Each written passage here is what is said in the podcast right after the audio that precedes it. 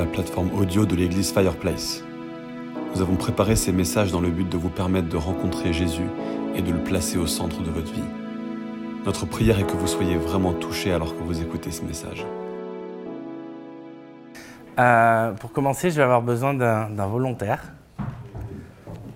Est-ce qu'il y a un volontaire? Ouais, une volontaire. Non, non, vas-y, t'étais la première. Pour détendre un petit peu l'atmosphère, faire un truc très simple, hein, attention. Ok, c'est bon. Donc je vais.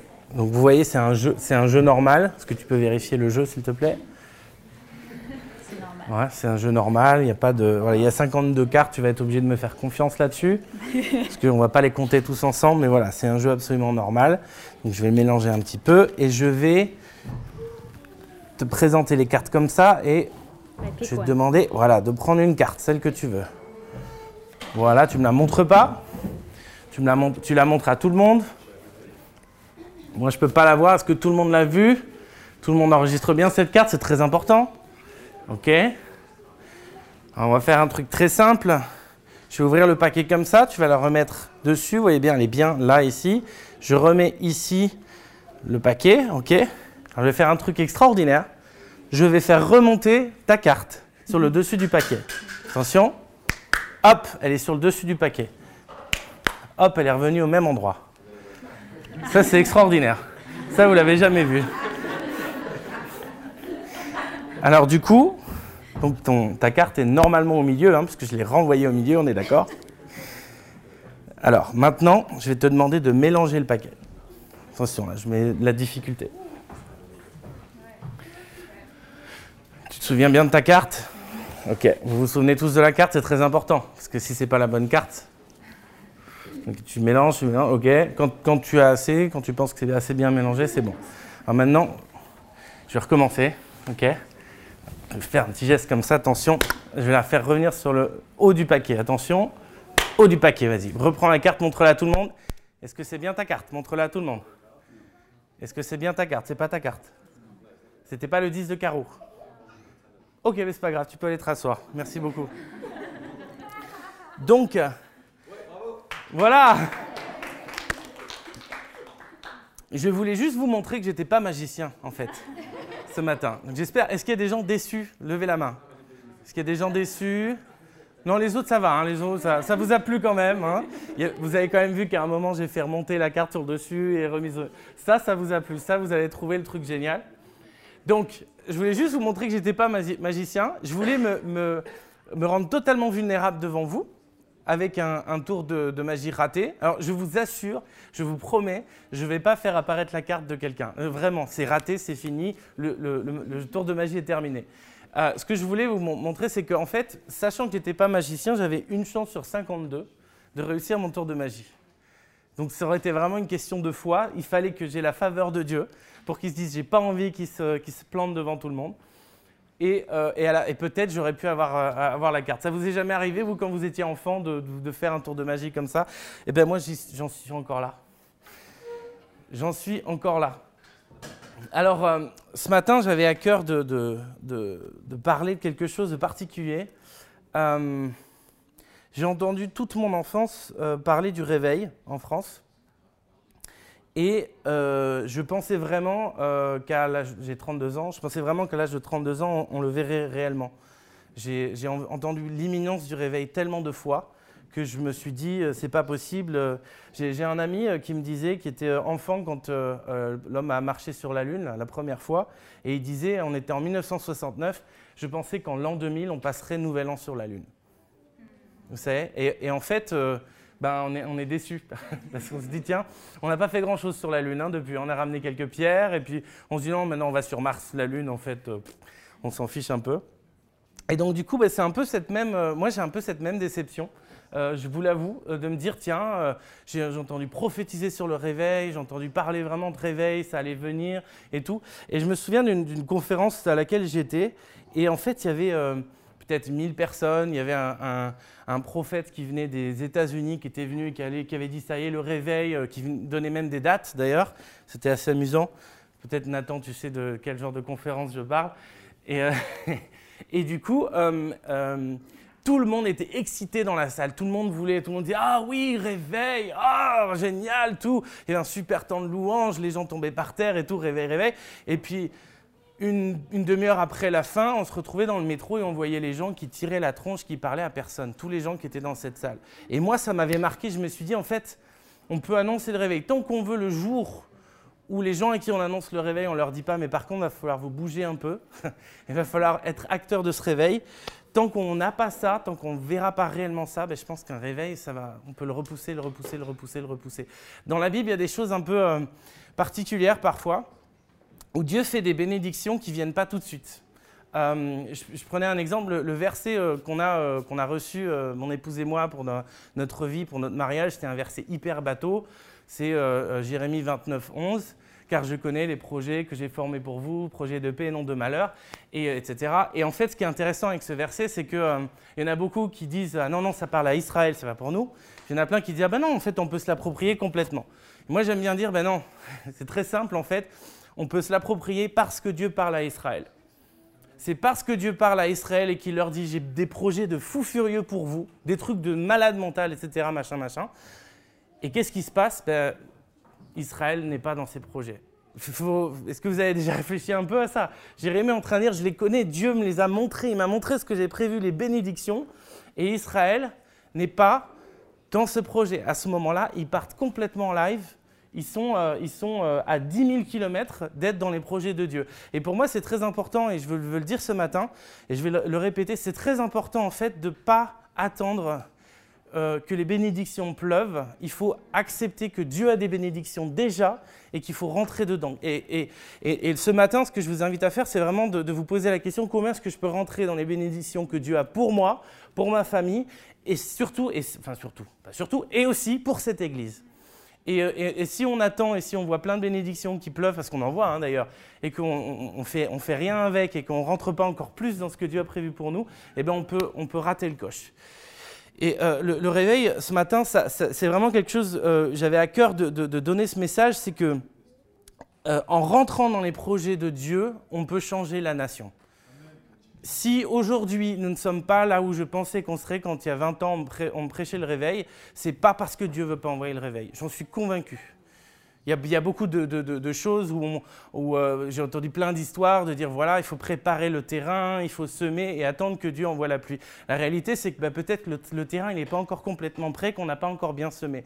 Il y a des choses qu'on doit faire, qu'on doit s'approprier avant d'en arriver là.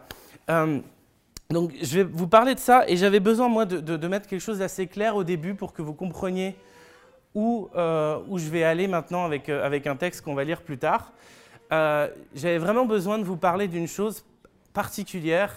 Je crois réellement, et je crois que c'est biblique, de dire qu'il y a des esprits territoriaux qui contrôlent euh, des territoires ou même des domaines particuliers, esprits du monde, esprits de rébellion, etc., ou des esprits simplement territoriaux qui ont vraiment un territoire un peu comme des, des, euh, des cartels de la drogue, etc., et que euh, dans l'Ancien Testament, c'était beaucoup plus puissant que ça, car Dieu a dit, Dieu dit toujours, Israël est mon partage, Israël est ma portion, Israël est mon héritage. C'est-à-dire que euh, les, autres nations, elles ont leurs dieux, elles ont leurs idoles, tout ça, mais moi, Dieu, je me suis choisi d'entre les nations Israël et je me suis révélé à travers Israël. Ce qui est très intéressant, c'est qu'en Jésus, euh, eh bien, Dieu a envoyé péter tout ça. C'est-à-dire qu'il y avait un, un, une autorité, un pouvoir particulier d'esprits de, territoriaux à l'époque euh, de l'Ancien Testament qui est toujours là, mais qui n'a plus la première place. C'est-à-dire que nous, en tant que croyants, on peut arriver n'importe où, en groupe, et faire envoyer péter les esprits territoriaux. Je vous dis ça vraiment parce que c'est quelque chose que j'ai vu, c'est quelque chose qu'on peut lire, euh, je pense que Paul l'a fait euh, lui-même quand il allait dans des villes. Euh, il a fait renverser des, certaines statues et des moments. Il a prêché contre le fait de, manger de la viande sacrifiée aux idoles et en même temps de dire si vous n'êtes pas au courant, c'est pas grave, etc. Il y a une chose vraiment très importante là-dessus qui fait que maintenant qu'il y a Jésus, la terre appartient à Jésus, mais nous devons la réclamer. Nous ne pouvons pas juste dire bah, ça y est, Jésus a tout euh, conquis, etc. Et donc du coup, euh, bah, tout va bien. Non, on doit la réclamer, on doit prier contre, contre ces esprits territoriaux, contre ces démons qui sont là et qui prennent euh, de la puissance, qui prennent de la présence autour de nous. Et en fait, on entend souvent, alors aux États-Unis, on entend beaucoup, euh, euh, l'Amérique, c'est la nouvelle nation de Dieu, ou c'est le, nouveau peuple de Dieu, c'est le nouvel Israël, des choses comme ça. On, entend ces choses-là. En Angleterre, il y en a beaucoup qui disent on est, on est un pays qui est basé vraiment sur Dieu, on a une reine qui est chrétienne, qui est croyante, elle est sacrée par Dieu. En France, on va dire, et même on peut même, Éric Zemmour le dirait aussi, ça ne veut pas dire que je suis d'accord avec lui, c'est une nation chrétienne et beaucoup, beaucoup de croyants vont le dire, et donc en fait, on doit restaurer euh, ces choses-là. Bon, moi, je n'ai pas envie de vous parler forcément de restauration de quoi que ce soit aujourd'hui. J'ai en train de vous dire qu'en fait, la France est de la nation de Dieu parce que Dieu l'a réclamé en Jésus-Christ à la croix. Point. C'est tout. J'ai pas envie de vous dire que c'est parce que l'histoire l'a dit, parce que Clovis euh, s'est converti, machin, etc. Je, ne dis pas que c'est faux. Hein, je dis pas que je suis contre ça. Euh, beaucoup de gens disent que la France est la grande sœur de l'Église, etc. Pourquoi pas? Moi, aujourd'hui, je vous dis que la France appartient à Dieu parce que Jésus l'a réclamé à la croix il y a 2000 ans. Ça fait depuis 2000 ans que la France est à Dieu, que cette nation appartient à Dieu. Ce n'était pas la France à l'époque. À l'époque, c'était plus des Gaulois, c'était euh, des Gallo-Romains, puis petit à petit, ça a été les Francs, etc. À chaque fois qu'il y a eu un peuple, il y a eu quelque chose qui a été dirigé sur ce pays, quelle que soit la taille de notre pays, la France a toujours appartenu à Dieu, et donc c'est notre responsabilité en tant que croyants de la reprendre. Parce que finalement, elle appartient à Dieu, mais qu'est-ce qu'on voit? C'est que, ben, en fait, Dieu, et on lui donne l'autorité nulle part. On donne cette autorité à des esprits territoriaux, à, euh, à, des, à, des, toutes sortes de choses, à la télévision, à, la starification, et j'en passe, à Facebook, à, aux, séries en streaming, etc. Mais évidemment, Dieu n'a plus la première place en France. Pourtant, et je le redis encore, Dieu réclame cette place car elle est la sienne, ce pays est le sien. Euh, j'ai envie vraiment euh, aujourd'hui de, vous parler d'un, personnage bah, qui me tient beaucoup à cœur parce qu'il euh, a vécu dans, un pays qui, avait à peu près ce même genre de situation qu'on a en France aujourd'hui. Ce personnage s'appelle le prophète Élie. Et, je, vais, vous remettre un petit peu dans le contexte avant qu'on, se remette dans cette histoire. Mais le prophète Élie, dans le livre Un roi, il est arrivé après quelques rois en Israël pour, euh, ben, pour essayer de faire revenir Israël, le royaume du Nord, à lui. Alors je vous remets dans un contexte, ok? On est 56 euh, ans avant euh, le roi Akab, qui est le roi qui a au moment d'Élie. 56 ans. Et en fait, Salomon meurt. Et parce que Salomon a, a, vraiment pas été fidèle dans la fin de sa vie envers Dieu, Dieu maudit Israël et envoie un. Il, va y avoir un nouveau roi pour le nord et il y aura un descendant de Salomon, surtout de David, au sud. Donc en fait, il y a eu il y a 12 tribus d'Israël, il y en a 10 au nord, enfin je crois que c'est à peu près ça, il y en a 10 au nord qui vont former le nouveau royaume d'Israël ou le royaume du nord. Et il y en a deux au sud qui sont euh, Juda et Benjamin, avec Jérusalem toujours pour capitale, qui vont former le royaume du sud, qui est un peu plus petit, mais sur lequel il y aura toujours un descendant de David sur le trône jusqu'à euh, la déportation 300 ans plus tard. 250, 300 ans plus tard. 400 euh, ans, je sais plus. Bon, bref, c'est pas grave. Et ce qui se passe euh, euh, donc à ce moment-là, c'est que donc on a, on, a on a deux histoires séparées en fait qui viennent se retrouver de temps en temps, même avec des guerres entre ces deux, ces deux, ces deux royaumes. Je, dis ça parce qu'en fait, moi personnellement, euh, j'ai lu la Bible un peu et tout ça, jusqu'à un certain. Mais en fait, ces trucs-là, j'avais même pas capté il y, a, des années de ça. Il y a 10-15 ans, moi, je ne savais pas qu'il y avait deux royaumes, je comprenais jamais rien au roi, j'allais jamais dedans dans les chroniques et tout, parce qu'en fait, je comprenais que dalle. Je me disais, mais. Euh, euh, mais je comprends pas, on parle d'Israël, de Juda, oh là là, c'est quoi ce truc? Bon, donc je vous explique si vous n'avez pas compris. C'est très simple, il y a un royaume au nord un royaume au sud, et c'est deux royaumes distincts qui n'ont plus du tout le même, euh, le même leadership en fait. Le royaume de Juda, ils ont un truc très important, très très très important pour les, Israélites.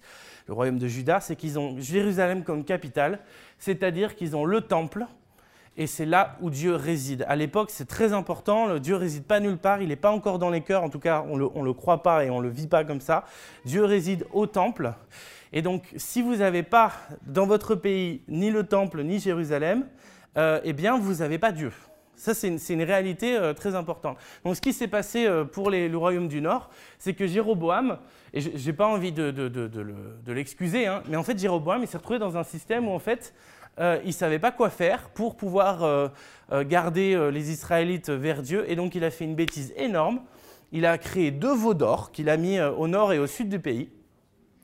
Et, et il a dit, voici, voici le Dieu qui vous a fait sortir d'Égypte. Et à aucun moment il a créé un nouveau Dieu en fait. Il a simplement, comme les Israélites l'avaient fait euh, au, euh, au pied du Sinaï euh, auparavant, des siècles auparavant, il a simplement essayé de donner une image de Dieu pour dire en fait la présence de Dieu habite dans ces idoles. Parce que la réalité c'est qu'on croyait à l'époque dans les autres pays que la présence d'un Dieu pouvait habiter une idole. C'est pour ça qu'en fait c'était très important, c'était sacré. Donc voilà ce qui se passe. On a Jéroboam, le premier roi du royaume du Nord, qui fait cette erreur, ce péché. Et en fait, ça, ça va entraîner au cours des 56 années qui suivent plein de rois qui sont plus mauvais les uns que les autres et qui vont laisser rentrer d'autres idoles euh, les uns après les autres. Et on arrive enfin à ce roi qui s'appelle Akab. Et Akab, il va aller à un niveau à lequel on n'était encore jamais allé, que ce soit dans le sud, le royaume du sud, Juda, ou que ce soit dans le royaume du nord, Israël. Il va faire venir, euh, en épousant une femme d'un autre pays qui a un autre dieu, un dieu vraiment, ils ont plein de dieux, mais ils ont un dieu très important, très, très, très fort, très haut placé. Il s'appelle Baal. Il va épouser une femme. Euh, et cette femme, elle va, en fait, c'est très intéressant, euh, Jézabel, donc ça, ça va être sa femme, Jézabel, ça veut dire qui est le maître, qui est le prince? C'est quelqu'un qui, son rôle en fait, c'est de de, venir vous dire, ben, de protéger en fait euh, sa divinité à elle. C'est de, mettre même le doute aussi hein, finalement. Vous, vous, croyez que c'est Dieu, ben, moi je vous arriver, je vais arriver avec mon, avec mon Dieu et je vais protéger mon Dieu pour le faire entrer dedans. Et cette femme Jézabel, elle va, euh, euh, elle va faire tuer tous les prophètes, en tout cas tous ceux qu'elle peut, en Israël, donc en Israël, royaume du Nord tous les prophètes qu'elle peut. Et en fait, il y a un homme, Obadiah, qui va réussir à sauver 100 prophètes et puis les cacher dans une cave. Et ça, c'est pour le, reste de l'histoire. Mais euh, en gros, il, reste 100 prophètes plus Élie. Élie qui, lui, alors lui, il est en, en roue libre. Hein. Élie, Dieu lui dit Attends, euh, va, euh, va, pas là, c'est pas bon pour toi, va plutôt ici, ok. Ici, j'ai donné de, des vivres à quelqu'un pour te nourrir, machin. Et Élie, il est en, mode GPS, guide, par le Saint-Esprit. Euh, il peut euh, ne pas se cacher parce que Dieu le prévient avant euh, et Dieu est vraiment en train de le, de le, de le protéger. Et donc, cette, euh, cette Jézabel, elle va faire tuer la plupart, la grande majorité des prophètes en Israël et elle va les remplacer. Elle va, elle va mettre 450 prophètes pour Baal et euh, 4, euh, 400 prophètes pour, euh, je crois que c'est Astarté, je suis plus sûr, mais en tout cas pour une autre divinité. Donc elle va vraiment hein, tout remplacer, elle va, faire, elle va tout, tout, tout casser. Il n'y aura plus rien, plus rien à ce moment-là qui, qui montrera, qui va, qui va euh, témoigner de la présence que, de Dieu en Israël et que le fait que Israël et en fait son Dieu ce soit euh, Dieu. D'accord? Alors si je vous ai parlé d'esprits territoriaux, de choses comme ça avant, c'est que dans l'Ancien Testament, c'est très très très important parce que les Juifs comprennent ce système, comprennent ce concept. Euh, quand vous êtes dans une terre qui appartient à Israël, à un Dieu, c'est Dieu lui-même, c'est le seul qui a autorité, toute autorité sur, ce, sur, ce, sur cet endroit. Il y a quelque chose qui se passera un peu plus tard avec Élisée. J'aime bien ce, passage. Euh, Élisée va, euh, euh, Élisée va guérir de loin un, un, amiral, général syrien qui s'appelle Naaman. Il ne va même pas lui dire Viens, viens, je vais te guérir, t'imposer les mains. Il va lui dire Va te plonger sept fois dans le Jourdain, je crois que c'est le Jourdain. Et puis euh, ce, cet homme va être guéri. Alors cet homme, il a un autre Dieu, il vient de, de, Syrie, il n'a pas euh, le Dieu d'Israël. Et ce qu'il fait, c'est qu'il reconnaît que le Dieu d'Israël est plus fort que tous les autres dieux. Donc qu'est-ce qu'il fait? Est-ce que vous vous souvenez ce qu'il fait? Ceux qui connaissent un peu cette histoire à ce moment-là. Ça vous donne une, idée ou pas?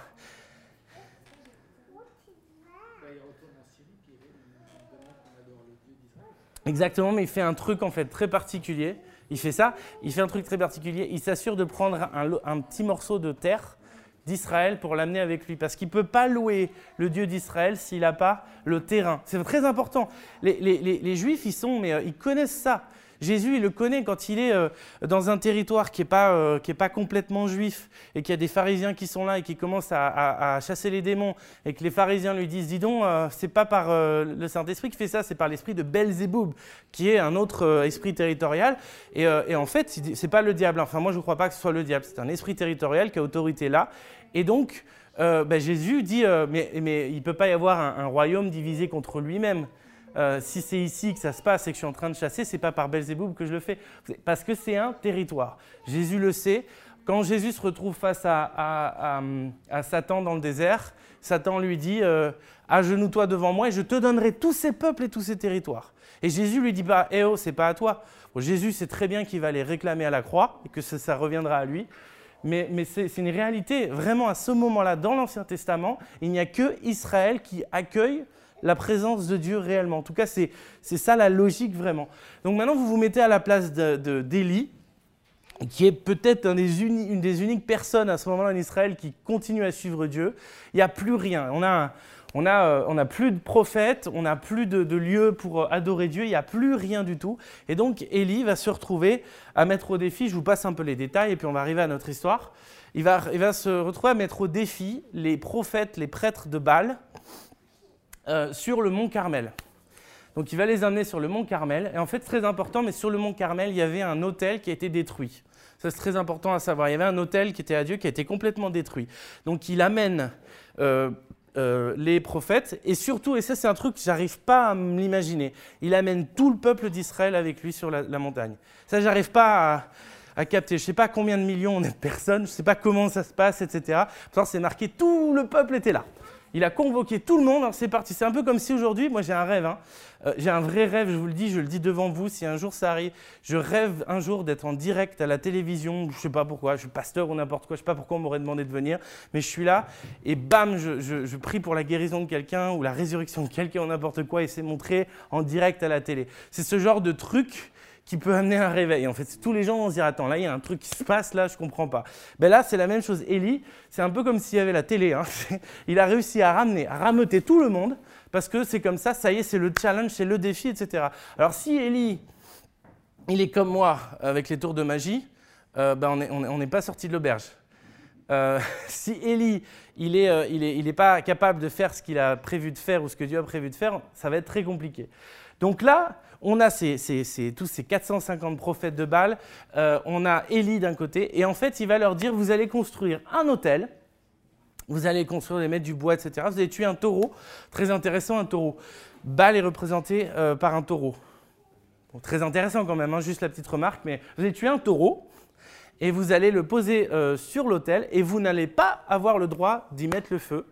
Vous allez prier que Baal envoie lui-même le feu pour, euh, pour consumer l'autel. Et il dit, vous allez faire d'abord, puis moi je le ferai ensuite. Alors là, il se passe un truc, moi ça me fait rire. C'est euh, une, histoire drôle quand même en fait, hein, parce qu'ils sont là, ils sont 450, ils sont tous autour d'un autre. Alors faut imaginer la scène quoi. Faut, faut juste, j'imagine qu'il y a des, des petits, on doit être un peu sur une plaine, euh, enfin sur un plateau, je pense, un truc comme ça, pour qu'il y ait tout le monde tout autour, un peu sur des rochers, machin, regardez. Et, et là, on a une scène juste hallucinante où je pense qu'il devait faire la, vous savez, la, farandole comme ça autour du truc. Vous savez, euh, je sais pas, il y avait peut-être de la musique, il y avait tout un, truc sacré qui devait se passer à ce moment-là. Mais en fait, ils sont tous là à faire envoie, envoie comme ça. Et ils font ça, mais pendant mais, euh, du, très tôt le matin jusqu'à peu près au milieu de l'après-midi. Début, milieu de l'après-midi. Et ils font ça pendant des heures. Et euh, honnêtement, euh, il faut vraiment avoir, avoir je, vais essayer de dire ça bien, avoir du courage pour, pour, pour être Élie à ce moment-là, tout seul, tout seul, hein, qui, qui, qui croit en Dieu à ce moment-là, pour, pour arriver à se moquer d'eux parce qu'il sait très bien que lui, ça va marcher. Il faut vraiment imaginer un peu le, le, délire, quoi. hein. C'est, vous avez des gars qui sont là comme ça, et lui, il est en train de leur dire, imaginez, qu'est-ce qui se passerait si ça marchait? Qu'est-ce qui se passerait s'ils avaient une chance sur 52 que finalement, balle, finalement, il fonctionne Là, ils diraient, ah ouais, non, mince, ah, je me suis planté, là, je les ai amenés euh, ici, et puis finalement, ils ont réussi à mettre le feu. Non, Élie, il est là et il fait, criez plus fort Il ne vous entend pas, il doit être sourd Alors, pour histoire, hein, juste pour savoir, ça fait deux ans, à peu près deux ans qu'il y a une sécheresse dans le pays qui a été envoyée par Dieu, parce que Dieu a toujours le contrôle sur Israël à ce moment-là. Vous pouvez, vous pouvez faire ce que vous voulez, vous pouvez mettre balle, vous pouvez faire des trucs de, diabolisme, etc., machin, machin. À ce moment-là, Dieu a toujours le contrôle sur Israël. Et donc, ben, Baal, il peut rien faire. La divinité, le, démon qui est derrière ça, peut rien faire euh, pour, euh, pour contrer cela. Et donc, il faut savoir que Baal, c'est le dieu du temps, en fait. hein. C'est le dieu de, de la météo. C'est lui qui fait pleuvoir, etc., pour, euh, pour, pour les habitants de- de- des pays aux alentours. Et donc, à ce moment-là, eh bien, on a, euh, euh, on a euh, une sécheresse incroyable dans le pays et on essaye de sortir de cette sécheresse en priant balle et tout. Donc à ce moment-là, de dire, Baal, il faut que tu envoies le feu sur notre, sur notre, notre holocauste. C'est aussi euh, annonciateur que c'est lui qui a le pouvoir et que derrière, la sécheresse va s'arrêter. Alors ils font ça pendant toute une journée entière jusqu'au milieu de l'après-midi. Et puis euh, je pense qu'à un moment, c'est pas vraiment expliqué, mais je pense qu'à un moment, ils sont tous allongés par terre. Euh, ils n'en peuvent plus. Ils ont prié comme des fous furieux. Ils ont demandé, demandé, demandé. Il ne s'est rien passé.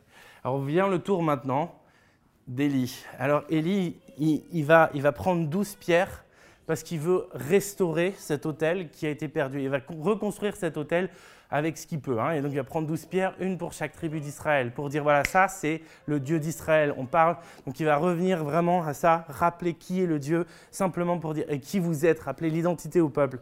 Il va faire ça, il va mettre le bois, il va couper des morceaux, et là, il va faire un truc complètement fou. Euh, et moi, franchement, je vous le déconseille. J'ai foi niveau de foi énorme. Il va dire aux gens qui étaient là, ça me fait rire les gens qui étaient là, je ne sais pas qui c'était, mais il va dire aux gens qui étaient là, ce que le, passage dit, de, prendre des, grosses cruches d'eau et de verser le contenu tout autour, dessus, enfin, ah, donc ils vont, ils vont en mettre de l'eau, mais alors euh, ils vont complètement le, mettre de l'eau partout, c'est-à-dire que c'est, je sais pas si vous avez déjà essayé de faire du feu euh, pendant qu'il pleut, ça fait deux jours qu'il a plu, le, bois il est éponge, vous savez tout, c'est, juste impossible. il, faut vraiment, il faut vraiment faire un travail incroyable pour arriver à mettre le feu. Donc il a tellement la foi, Élie, on ne sait pas si Dieu lui a dit de faire ça ou si juste euh, il se dit bah, moi je m'en fiche, je vais jusqu'au bout. Enfin bref, il balance des trucs d'eau, des trompes d'eau dessus. Quand c'est fait, il dit refaites-le encore. Donc, les autres, ils y arrivent encore, ils se disent, mais le type est dingue, le type est complètement fou. C'est ok, tu as gagné dans le sens où ils n'ont pas réussi à le faire, mais, mais toi, il va falloir que tu y arrives aussi. Et puis à ce moment-là, il ne crie pas. Ça, c'est très important. Il ne crie pas, il ne se met pas à crier. Euh. À ce moment-là, il, rend grâce à Dieu, il prie et dit, ok, Seigneur, allume le feu maintenant. Et là, il y a un feu qui descend du ciel, blam, et qui consume l'autel de l'Éternel. Et à ce moment-là, c'est marqué que tout, tout, tout le peuple d'Israël voyait ça. Ils voyaient ça et je pense qu'ils ont dû applaudir en fait.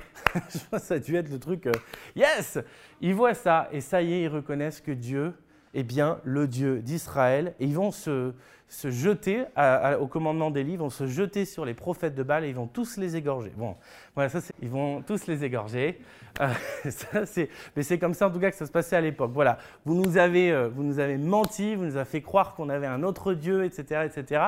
Et bien aujourd'hui, je, vous êtes finis. C'est fini, il n'y a, plus, a plus rien. Donc c'est une énorme victoire pour Élie. Je vais m'arrêter là parce que euh, il y a plein, hein. il, y a, une suite à l'histoire. Il y a Jézabel qui va, euh, qui va essayer de tuer euh, Élie. Va, être du coup euh, dépressif dans cette histoire. Il va même dire je, préfère mourir, Seigneur. Il se dit ben, Je comprends pas. ça y est, Dieu s'est révélé devant tout Israël enfin. Israël a reconnu. Et puis derrière, on continue à souffrir, on continue à voir ces choses-là. Mais je veux m'arrêter quand même sur ce côté d'Israël qui, reconnaît, qui reconnaît Dieu. Alors, dans ce, texte, en fait, il m'encourage énormément parce que je pense qu'on peut, avoir plein de différentes manières de prêcher sur ce texte. Euh, moi, il y a quelque chose qui est sorti assez fortement quand je me posais la question du réveil. Comment est-ce qu'on amène une nation à changer ou même une personne Je pense qu'on peut, dans tout ce que je vais dire, c'est aussi euh, de l'évangélisation. Hein. C'est comment vous amenez quelqu'un à, la, conversion, en fait, hein, de la même manière que vous amenez une nation à la conversion. Je pense qu'en tant que peuple, en tant qu'Église, on peut vraiment avoir ce rêve d'amener notre nation à la conversion. On peut l'avoir aussi en tant que personne. Mais si c'est vous individuellement, vous pouvez aussi le prendre comme OK, qui est, quel est le voisin à qui j'ai envie de, parler, quelle est la personne de ma famille avec qui j'ai envie de parler du Seigneur? Et euh, il y, a plusieurs points en fait que, j'aimerais euh, soulever. Euh, c'est bon, tu as, tu les points. Donc le, premier point que ce, passage est en train de nous dire, c'est reconnaître ce que vous combattez. Alors, c'est très important, si j'ai mis ce point-là, donc il y aura six points, juste pour vous dire. Euh, le, premier point, reconnaître ce que vous combattez, c'est vous devez savoir, absolument, nous devons savoir en tant que Français, quel est l'enjeu spirituel qu'il y a sur la France. Euh, à ce moment-là, Élie, c'est très bien. C'est facile à l'époque, malheureusement, c'est dur à dire, mais c'est facile. Il y a des dieux, hein, il y a des divinités, il y a des idoles. On sait qui est derrière, on peut comprendre les idoles. Aujourd'hui, en, France, on n'a plus ce même système d'idole, et pourtant, je pense qu'il est caché. Je pense que ces, esprits territoriaux se sont un peu euh, renouvelés, vous savez, un peu comme, euh, un, ordinateur, hein, je veux dire euh, l'ordinateur Apple de l'Apple euh, 2 ou je sais plus quoi là de, de 1980, c'est plus le même que ce que vous avez. Ben, c'est la même chose. hein, euh, ces esprits terri- territoriaux, ils sont updatés. Euh, et euh, moi, j'ai envie de vous parler de trois, euh, de, trois euh, esprits, de trois choses spirituelles qui sont très très très fortes sur notre pays, que peut-être vous vous connaissez ou peut-être vous avez, vous jamais posé la question. Euh, et euh, et ce- ces, trois choses, c'est euh, l'esprit de rébellion. Alors, pour l'esprit de rébellion, qu'est-ce qui se passe? Très simple.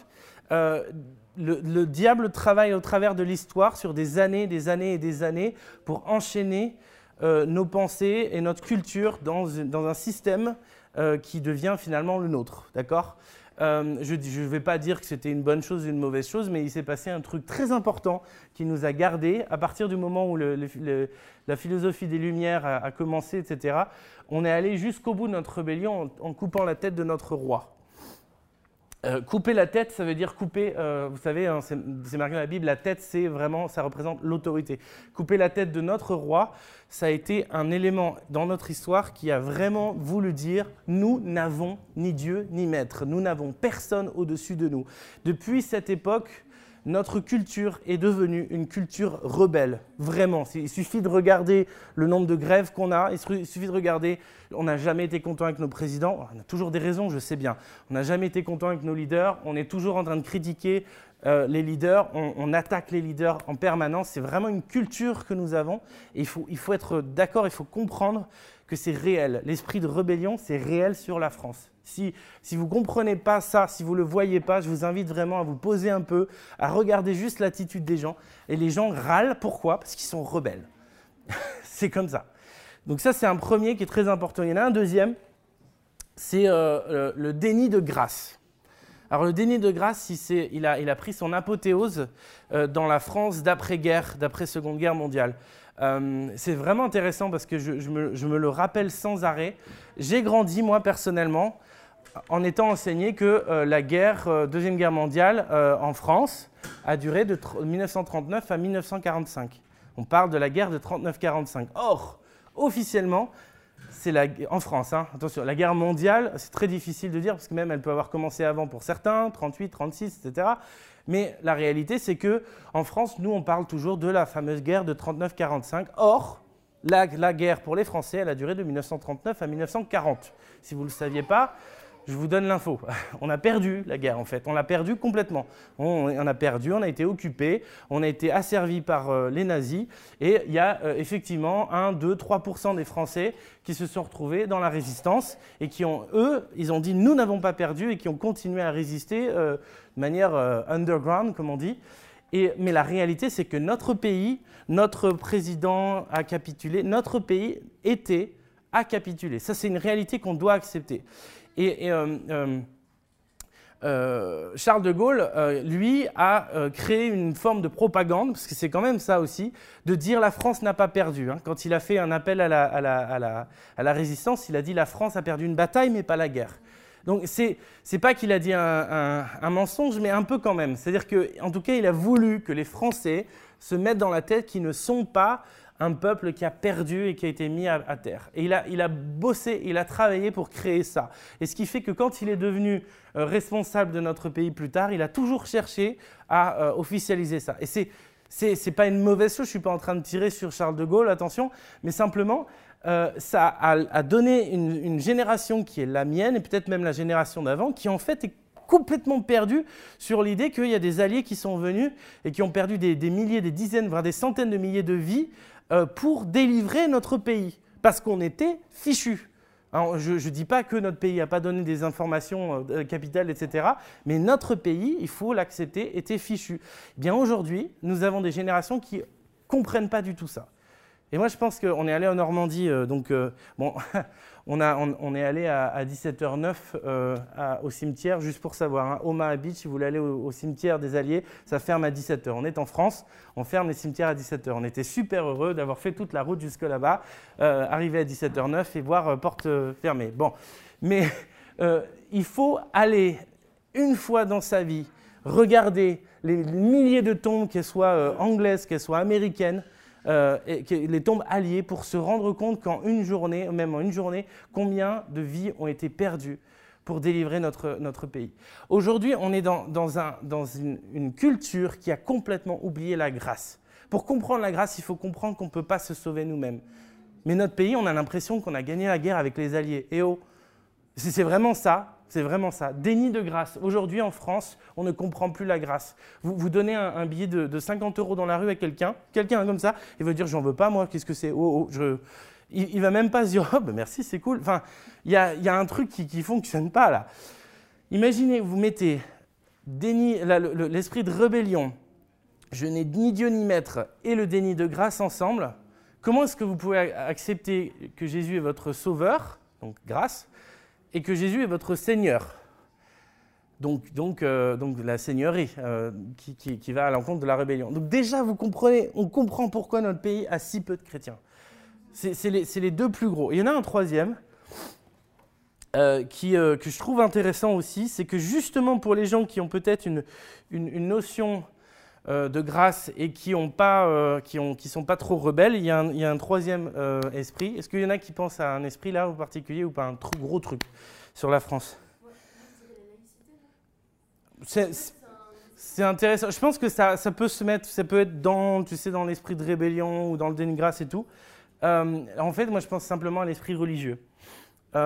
c'est je crois que c'est les trucs. Alors, moi, euh, personnellement, quand je vais en, Normandie ou, en Bretagne, c'est encore plus fort. C'est un truc où tu vois la Vierge Marie partout. Tu vois vraiment, c'est une idolâtrie en fait hein, qui, est, là, euh, présente. Les gens sont dans un système religieux quand ils vont à l'église, absolument pas dans un système de relation. Et on, en parle tout le temps. On dit attention, euh, religion et relation, c'est pas la même chose. Un esprit religieux, c'est très important. On l'a dans nos églises aussi protestantes, évangéliques, euh, charismatiques, pentecôtistes. On l'a partout. Et c'est très fort et c'est très puissant. Euh, je voulais euh, donner des petits, exemples. Euh, par exemple, donc j'ai eu l'occasion de, prêcher sur un parking. Je me souviens de parler avec une, femme pendant une heure et, lui prêcher l'évangile. Et, je ne comprenais pas dans son discours, elle, était fermée. Elle était fermée au message. Et je, à un moment donné, je dis Seigneur, donne-moi une parole, une parole de connaissance, quelque chose. Et là, j'ai un truc qui me vient à l'esprit que c'est ses parents, elle avait peut-être une quarantaine d'années, que c'est ses parents qui, payent son appartement. Et, en fait, euh, je lui ai dit, euh, est-ce que, tu es, est que tu es comme ça? En gros, elle me disait, moi je suis une princesse, je ne peux pas avoir de, maître, je ne peux pas avoir de seigneur, moi. Je suis une princesse, elle me disait. Je dit, d'accord, mais est-ce que tu es comme ça parce que tu veux compenser? Alors, c'était dur hein, ce que je lui ai dit. Hein. Est-ce que tu veux, es comme ça parce que tu veux compenser le fait que, tes parents payent pour ton appartement? Là, blam, elles, elles font en larmes. Donc là, euh, sur le coup, 52 cartes. C'était euh, quel euh, Le valet de trèfle, hein, voilà. Valet de trèfle, bim, yes Bon, pardon, hein, mais ce n'est pas moi qui l'avais trouvé, c'était Dieu qui me l'avait donné. Je me retrouvais face à une personne qui, pour pouvoir entendre ce que j'avais à lui dire, je devais lui expliquer qu'elle croit qu'elle n'a pas de maître, mais en fait, elle en a. C'était bête. Hein. Et là, ça a développé un truc et tout. Et, après ça, en fait, elle est venue. Elle était même à notre mariage dans le sud-ouest, euh, cette femme. Donc ça a donné une relation vraiment avec elle. On a toujours pu parler du Seigneur, etc. Parce qu'elle a compris, ça a ouvert la voie sur le fait que tu peux avoir un maître, un bon maître, et servir le, vraiment le bon maître et, et avoir une liberté totale. Un, autre exemple par rapport à l'esprit religieux, j'étais dans un, dans un concert euh, chrétien et puis, euh, j'ai eu une, une, parole de connaissance par rapport à l'oreille droite. en fait, j'avais ressenti un plop comme ça dans mon oreille droite. J'étais convaincu que le Seigneur voulait faire quelque chose. Je ne savais pas si c'était quelqu'un qui était sourd de l'oreille droite ou un truc comme ça. Alors, je, je cherchais partout, mais qui, qui, qui a ce problème? J'essayais de demander aux gens qui étaient en, en charge, est-ce que vous pouvez faire une annonce et tout? Ils me regardaient un peu comme un bizarre, même si c'est un concert chrétien. Euh. Et puis, à la fin, euh, j'ai un ami qui arrive, qui monte sur la mezzanine, là où il y avait le, balcon en fait. Et puis euh, il me descend un gamin de genre 18 ans avec un t-shirt Jésus. Euh, et, puis, euh, et puis il me dit tiens c'est lui. Et alors là je lui demande, je lui pose la question. Et puis je lui dis alors tu as un problème à l'oreille? Il fait bah en fait ça fait deux ans que j'ai eu une opération qui ne s'est pas bien passée. Et en fait j'ai perdu à peu près 70% de mon audition. Et à chaque fois qu'il y a eu un problème, c'est à chaque fois que j'avale ma salive, en fait, il y a un craquement dans mon oreille. Ah là, je me dis, yes, Yes, c'est lui. Et donc, euh, je, commence avec mon ami qui était là aussi, on commence à prier pour lui. Et puis, euh, et puis euh, on prie, on prie. Et alors moi, à ce moment-là, quand j'ai parole de connaissance, je suis convaincu de la guérison. hein. J'y vais, j'y vais à fond, je fonce. Donc je priais, je priais, puis je lui dis, ah, vas-y, teste, teste, alors t'en es où? Et puis euh, il, me, il me dit, non, rien. Il essaie, avaler sa salive, non, rien du tout. Continue, continue. Au bout de 10 minutes, rien ne se passe. Donc je demande à mon ami, je lui dis, écoute, est-ce que tu pourrais... est-ce que tu pourrais éventuellement m'aider spirituellement? Tu ressens quelque chose et tout. Et là, il le regarde et puis il le prend, j'aime bien, il le prend un peu comme ça, vous savez. As-tu déjà entendu la voix du Seigneur? Comme ça. Et puis le gars, il fait euh, non. As-tu déjà entendu Dieu te parler ou, reçu vraiment une, manifestation réelle de Dieu? Il fait non. Et à ce moment-là, on dit ok, bon, on va prier pour lui, on va prier pour qu'il soit rempli du Saint-Esprit. Donc un gamin, on ne sait pas d'où il vient, il avait un t-shirt Jésus, on s'est dit il est peut-être chrétien. Bon, on commence à prier pour lui, à lui po- imposer les mains. Et puis au bout d'un moment, je sens ma main qui, chauffe, mais à fond. Alors du coup, je la colle contre son cœur. Et là, je lui dis, est-ce que tu sens une chaleur là? Il fait, ah ouais, c'est une chaleur qui s'infuse comme une tisane là dans mon... Et il dit, ça te fait du bien? Il fait, oui, Euh, c'est bizarre. Et là, il commence à, convulser ou je sais pas quoi. Il tombe par terre raide, mais complètement raide. Et il a les, mains comme ça. Et il bouge plus. Il est raide, c'est une planche, hein, c'est impressionnant. Et là, j'ai mon pote, donc moi, il s'y connaissait mieux que moi, il fait Là, c'est un esprit religieux, ça. Alors, je sais pas comment il savait. Moi, il m'a dit des fois, quand il y a le, il doigt comme ça ça, ressemble un peu à, vous savez, aux, icônes et aux trucs comme ça, aux peintures. Il dit Chaque fois que j'ai vu ça, je savais qu'il y avait un esprit religieux qui se manifestait. Et en fait, il y avait le Saint-Esprit qui était en train de, combattre cet esprit religieux. Et cet esprit religieux ne voulait pas sortir, ne voulait pas s'en aller. Et donc, on s'est mis à prier euh, euh, esprit, de, esprit religieux, tu t'en vas comme ça pendant cinq minutes, etc. Jusqu'au moment où, en fait, il était complètement libéré, complètement détendu. Par contre, il pouvait plus parler. Il avait perdu la parole pendant à peu près une demi-heure, incapable de s'exprimer. Donc c'est marrant, il ne pouvait pas entendre, après il ne pouvait plus parler. Bon, c'est le, le pauvre. hein. Et puis finalement, il a réussi à parler. Et alors moi, vous savez, moi je reviens à mes moutons. Je lui fais, et euh, ton oreille, ça va ou quoi? Euh, Ça se passe bien ou comment? Et puis il est là. Non, c'est toujours là. Donc c'était assez dur pour moi de me dire, bon, ben, Dieu voulait faire autre chose avec lui. Mais heureusement, Dieu est bon. Et le lendemain, le gamin m'envoie un texto, mais il dit, mais c'est un truc de fou. Mon, oreille est revenue, le craquement est parti. Merci trop, merci d'avoir prié pour moi et tout. Je sais pas où il est ce gamin maintenant. Il est peut-être toujours. Donc c'était un gamin qui était euh, catholique en fait. hein, on, a, on a vu après. Mais euh, ça montrait en fait à quel point on avait aussi affaire à un esprit très très puissant sur notre pays, l'esprit religieux. On passe au prochain point. Je sais pas quelle heure, midi, ouais, on va passer au prochain point. Euh, alors, euh, emmenez les gens sur votre terrain. Alors, ce que fait Élie, c'est très, très, très intelligent. C'est très intelligent, c'est que euh, il prend tout le monde et il les amène à un endroit stratégique parce que c'est un endroit qu'il connaît. Donc, on avait parlé hein, de terrain, de territoire avant. C'est très important de savoir que ben, c'est pas toujours facile d'aller à un endroit où Dieu n'est pas, où Dieu n'est pas encore. Euh, moi, j'ai personnellement euh, vécu ça en, jouant pendant 4 ans des chants de louanges dans un bar. C'était un truc qu'il fallait amener la présence de Dieu parce qu'il n'y était pas. quoi. Et, donc, euh, c'est toujours beaucoup plus facile et adéquat en fait d'avoir des gens qui viennent sur notre terrain. C'est pour ça que c'est pas idiot et que ça a toujours un sens d'am- d'amener les gens à l'église, d'amener les gens dans votre maison, d'amener des gens dans une atmosphère spirituelle où en fait il n'y a pas de socle euh, spirituel au-dessus qui, bloque en fait les choses. Et donc emmener les gens sur votre terrain, c'est primordial. Mais il y a une deuxième chose aussi, c'est que les Français, euh, c'est une tendance vraiment, ils sont très philosophiques, ils ont une tendance à vous parler euh, et vous dire ce que eux pensent. Et en fait, ils ont pas, ils veulent pas du tout que vous les convainquiez. En fait, ils veulent simplement que euh, vous leur disiez ce que vous pensez. Et après, ils vont, vous dire ce que eux pensent. Donc en France, c'est un truc très pratique, c'est que beaucoup de chrétiens se retrouvent à argumenter avec des non-croyants. Et ça n'a aucun sens, ça ne sert à rien, ça, ça ne- ne- ça n'amène nulle part. C'est hyper rare. Ça peut, hein, mais je ne vais pas vous dire ne le faites jamais, mais la réalité, ça n'amène nulle part. Par contre, je me suis rendu compte d'un truc euh, au bout de quelques. Il n'y a pas longtemps, hein, ça fait peut-être 2-3 ans, c'est que quand vous commencez à leur parler du royaume, tu- vous leur dites voilà ce que Jésus a fait, et puis en fait c'est encore pour aujourd'hui, puis il y a des gens qui prophétisent, et puis tout.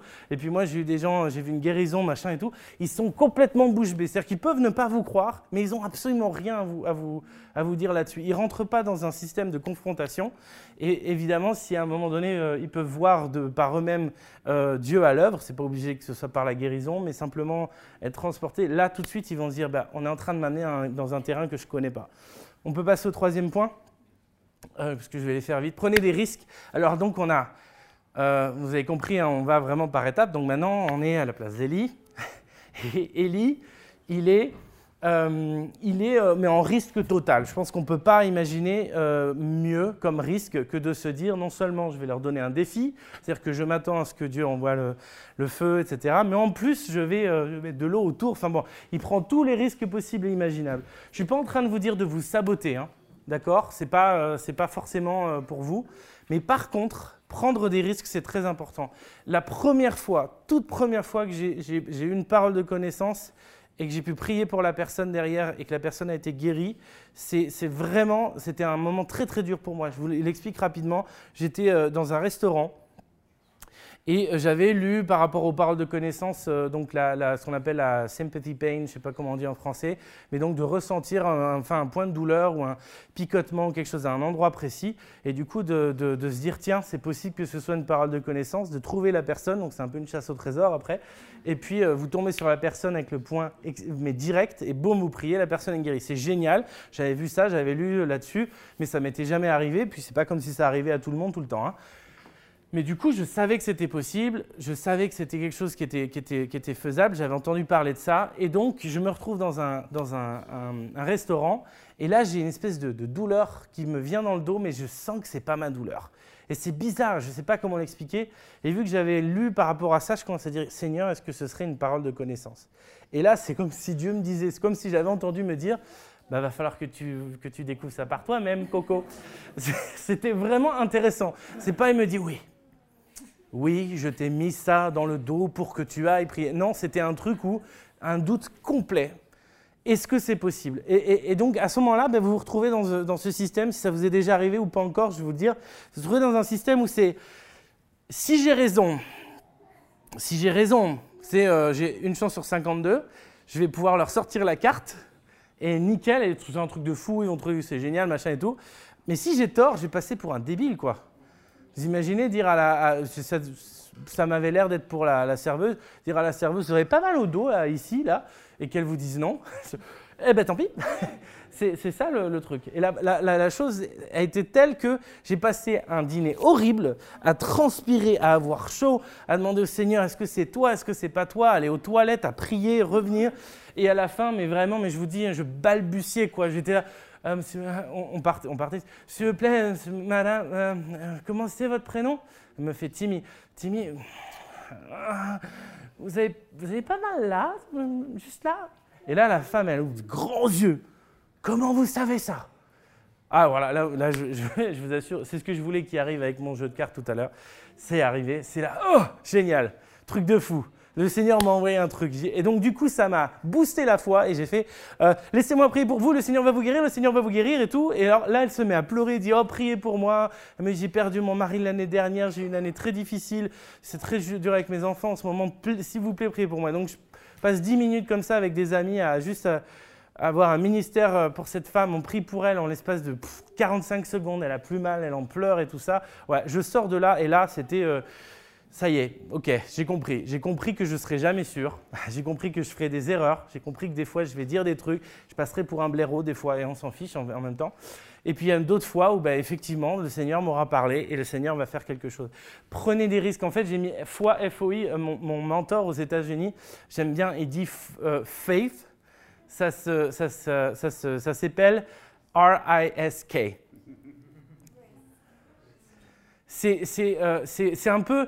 Moi, j'aime bien cette image. C'est un peu comme, vous savez, une, une, une, porte de, de, magasin, les portes qui s'ouvrent tout seules. Honnêtement, euh, si le truc marche pas bien, vous pouvez vous prendre la porte dans la tronche. Hein. Je ne sais pas si vous est déjà arrivé de vous faire Oh non, c'est toujours pas ouvert. Non, un point, ça ouvre.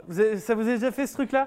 Ben, la, la, foi et le risque, c'est un peu la même chose. Il faut vraiment comprendre et avoir confiance dans la technologie de Dieu. Il faut avoir confiance dans la technologie de Dieu.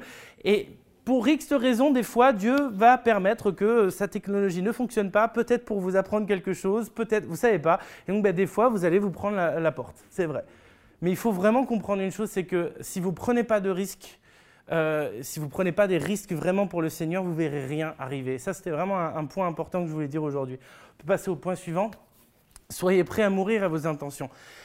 Euh, euh, très rapidement, ce que Élie fait, c'est pas juste se dire allez, je vais mettre de la flotte comme ça, ils vont être bien, ils vont, ils vont en prendre plein la vue. Ce que fait, c'est qu'il meurt à son holocauste à ce moment-là. Il meurt à son holocauste, c'est-à-dire qu'il est en train de dire je suis prêt à ce que ça ne marche pas. C'est très intéressant en fait dans sa démarche. Il est, pas, il est, il est en train de dire j'ai tellement confiance en toi, Dieu, je suis même prêt à ce que ça ne marche pas. C'est plus moi face à eux, c'est toi face à eux, Seigneur. Donc tu n'as pas besoin que ce soit sec ou que ce soit mouillé. Euh, c'est un, une image absolument incroyable du baptême pour moi. C'est euh, le baptême quand, quand, vous le vivez comme quelque chose comme moi je l'ai vécu finalement. J'ai été baptisé enfant au départ euh, et vous le vivez comme quelque chose qui ça peut être très beau. Hein, mes parents ont pris un engagement pour moi, etc., etc. Mais le baptême quand vous pouvez le vivre pour une mort à vous-même, euh, quand vous, vous faites ce, chemin vraiment de dire je suis mort avec Christ et ressuscité avec lui, moi je ne compte plus, mes projets ne comptent plus, euh, eh bien c'est très important. Et j'avais envie, par, par rapport à ça, pour peut-être pas être trop nominatif, on est une église qui démarre euh, et je vous invite vraiment ce matin à mourir à votre idée de l'église. Mourir à votre idée de l'église.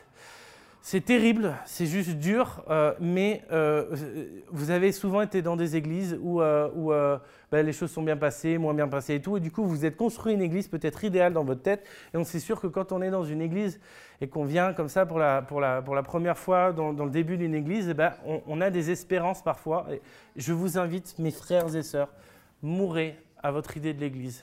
Si vous ne mourrez pas à votre idée de l'église, vous ne verrez pas Dieu vraiment à l'œuvre. Vous ne pouvez pas imaginer les rêves que j'ai de méga church, machin, de trucs depuis des années. Je me suis formé avec euh, les meilleurs, etc., etc., pour à la fin arriver à, ce que Dieu me dise, mais je ferai ce que je veux. Je ferai ce que je veux. Et ça, si vous n'acceptez pas que Dieu fera ce qu'il veut, et peut-être qu'il ne va pas allumer votre holocauste, vous devez aller au bout de votre démarche, mais vous, êtes, vous pouvez être prêt à mourir à ça. le cinquième point, accueillir les bénédictions. Alors donc une fois que c'est fait, faut accueillir les bénédictions. C'est facile, hein, c'est un point rapide, mais euh, c'est quand même un point important. Euh, le, jour du réveil, quand, l'Église, quand chacun des chrétiens vraiment acceptera toutes ces étapes-là, alors attention, c'est ponctué de prière, hein, qu'on soit bien d'accord, je ne suis pas en train de vous dire euh, c'est que des agissements, Dieu est vraiment là, mais, c'est un, modèle que, Dieu nous donne dans la vie d'Élie. Donc quand vous allez vraiment être dans, un système de, de bénédiction, euh, comme ça, vous allez donc rentrer grâce à ça dans les bénédictions de Dieu. On en parlait tout à l'heure, rentrer dans ce réveil. Quand on va vivre le réveil, ben, il va falloir l'accueillir, il va falloir le vivre pleinement. Et c'est un truc qui se passe, hein. c'est peut-être un peu dur, mais égorger des, prêtres, euh, c'est une manière d'accueillir le réveil à l'époque. Et euh, en tout cas, tout le, tout le peuple d'Israël a s'est repenti et s'est retourné vers Dieu, en tout cas dans cet instant. Et ça nous amène à notre sixième point qui est, lui, très important, euh, combattre, je l'ai appelé combattre le retour de flamme. Hein. si vous reprenez un peu, c'est cette idée, c'est que ben, des fois tout se passe bien, tout va bien, et puis à coup on se prend un retour de flamme dans la tronche, mais un truc qu'on s'y attendait pas du tout. Mais en fait, la réalité, c'est que euh, le, diable, ses démons, ses esprits territoriaux, tout ce qui est euh, en charge en fait de, des mauvaises choses, on va dire, pour le, pour le dire simplement, eh bien, n'est pas content qu'il y ait des bénédictions qui arrivent puisqu'ils essayent de les bloquer ces bénédictions. Baal essayait de bloquer des bénédictions de Dieu. Ce qui va se passer à ce moment-là, c'est que euh, euh, Dieu va faire pleuvoir sur Israël, enfin, pour la première fois en deux ans. Et c'est pas Baal. Il voulait bien montrer que c'est pas Baal qui fait pleuvoir, c'est Dieu. Eh bien, c'est cette même chose, c'est à ce moment-là. Jézabel, qui est la protectrice de Baal à l'étranger, c'est son, rôle, eh bien, elle va tout faire, elle va tout faire pour que euh, ça ne prenne pas, ce feu ne prenne pas. Et c'est important de parler de ce feu-là, parce que qu'est-ce que nous sommes aujourd'hui? Nous sommes un, feu. Je pense qu'on est sous des bénédictions en ce moment, et je pense qu'il y en a un, ou plusieurs en tout cas, qui ont vraiment envie que ce feu ne prenne pas. Et donc, combattre le retour de flamme, c'est important. Toujours être euh, à l'affût de, ce de ce qui va nous arriver. Quand il y aura un réveil en France, quel qu'il soit, vraiment qu'on va le voir euh, grandir, on va voir un truc vraiment qui va se passer, derrière, il va y avoir des trucs de fou et il faut aussi qu'on soit préparé à ça. On ne peut pas juste accueillir la bénédiction et puis rentrer chez nous et dire ça y est, c'est bon, c'est fait, etc. Euh, vous voyez, en Corée aujourd'hui, il commence à avoir des, des, signes très difficiles euh, parce que, euh, bah, honnêtement, l'esprit du monde en Corée, il est immense, hein, que ce soit avec la K-pop ou les machins comme ça. Le pays qui avait 1% d'évangéliques jusque dans les années 50, qui a explosé à 50% d'évangéliques jusque dans les années 2000, aujourd'hui, ben, ils, ils sont allés au bout et maintenant, maintenant, retour de flamme, et ils commencent à avoir des gros problèmes euh, spirituels de tous les côtés. Ça, c'est une réalité. On peut parler aussi des États-Unis là-dessus. Les États-Unis sont en train vraiment de, voir leurs églises euh, euh, perdre, perdre. Et c'est intéressant quand moi j'ai l'occasion de parler aux États-Unis, je leur dis toujours, ben, en France, on est là où vous risquez d'être dans quelques années. Donc on peut même vous aider un peu à, ne pas aller vers là. Il y a presque un moment où ça y est, les Français commencent à être utiles dans le monde parce que nous, on sait on sait euh, gérer euh, quand il n'y a pas grand-chose qui se passe. Euh, voilà. Et, du coup, on est en train de voir dans des pays qui ont vraiment vécu des réveils, des choses puissantes, on est en train de voir des choses qui sont en train de retomber. Donc ça, c'est un truc auquel on doit être préparé, parce que notre but, c'est vraiment de, préparer le retour du Seigneur, préparer le chemin du Seigneur. Donc on ne veut pas voir quelque chose retomber derrière. Et ça, c'est vraiment face à nous. Je, vais arrêter parce que du coup, je suis... Bon, vous imaginez que j'avais plein de trucs à dire. je vous invite à vous lever. Euh,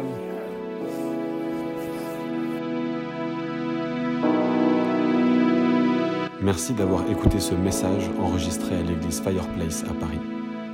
Si vous souhaitez avoir plus d'informations sur nous et nos activités, rejoignez-nous les dimanches matins à 10h30 au 78 rue de Sèvres. Ou bien connectez-vous sur notre page Facebook ou sur notre site web églisefireplace.com.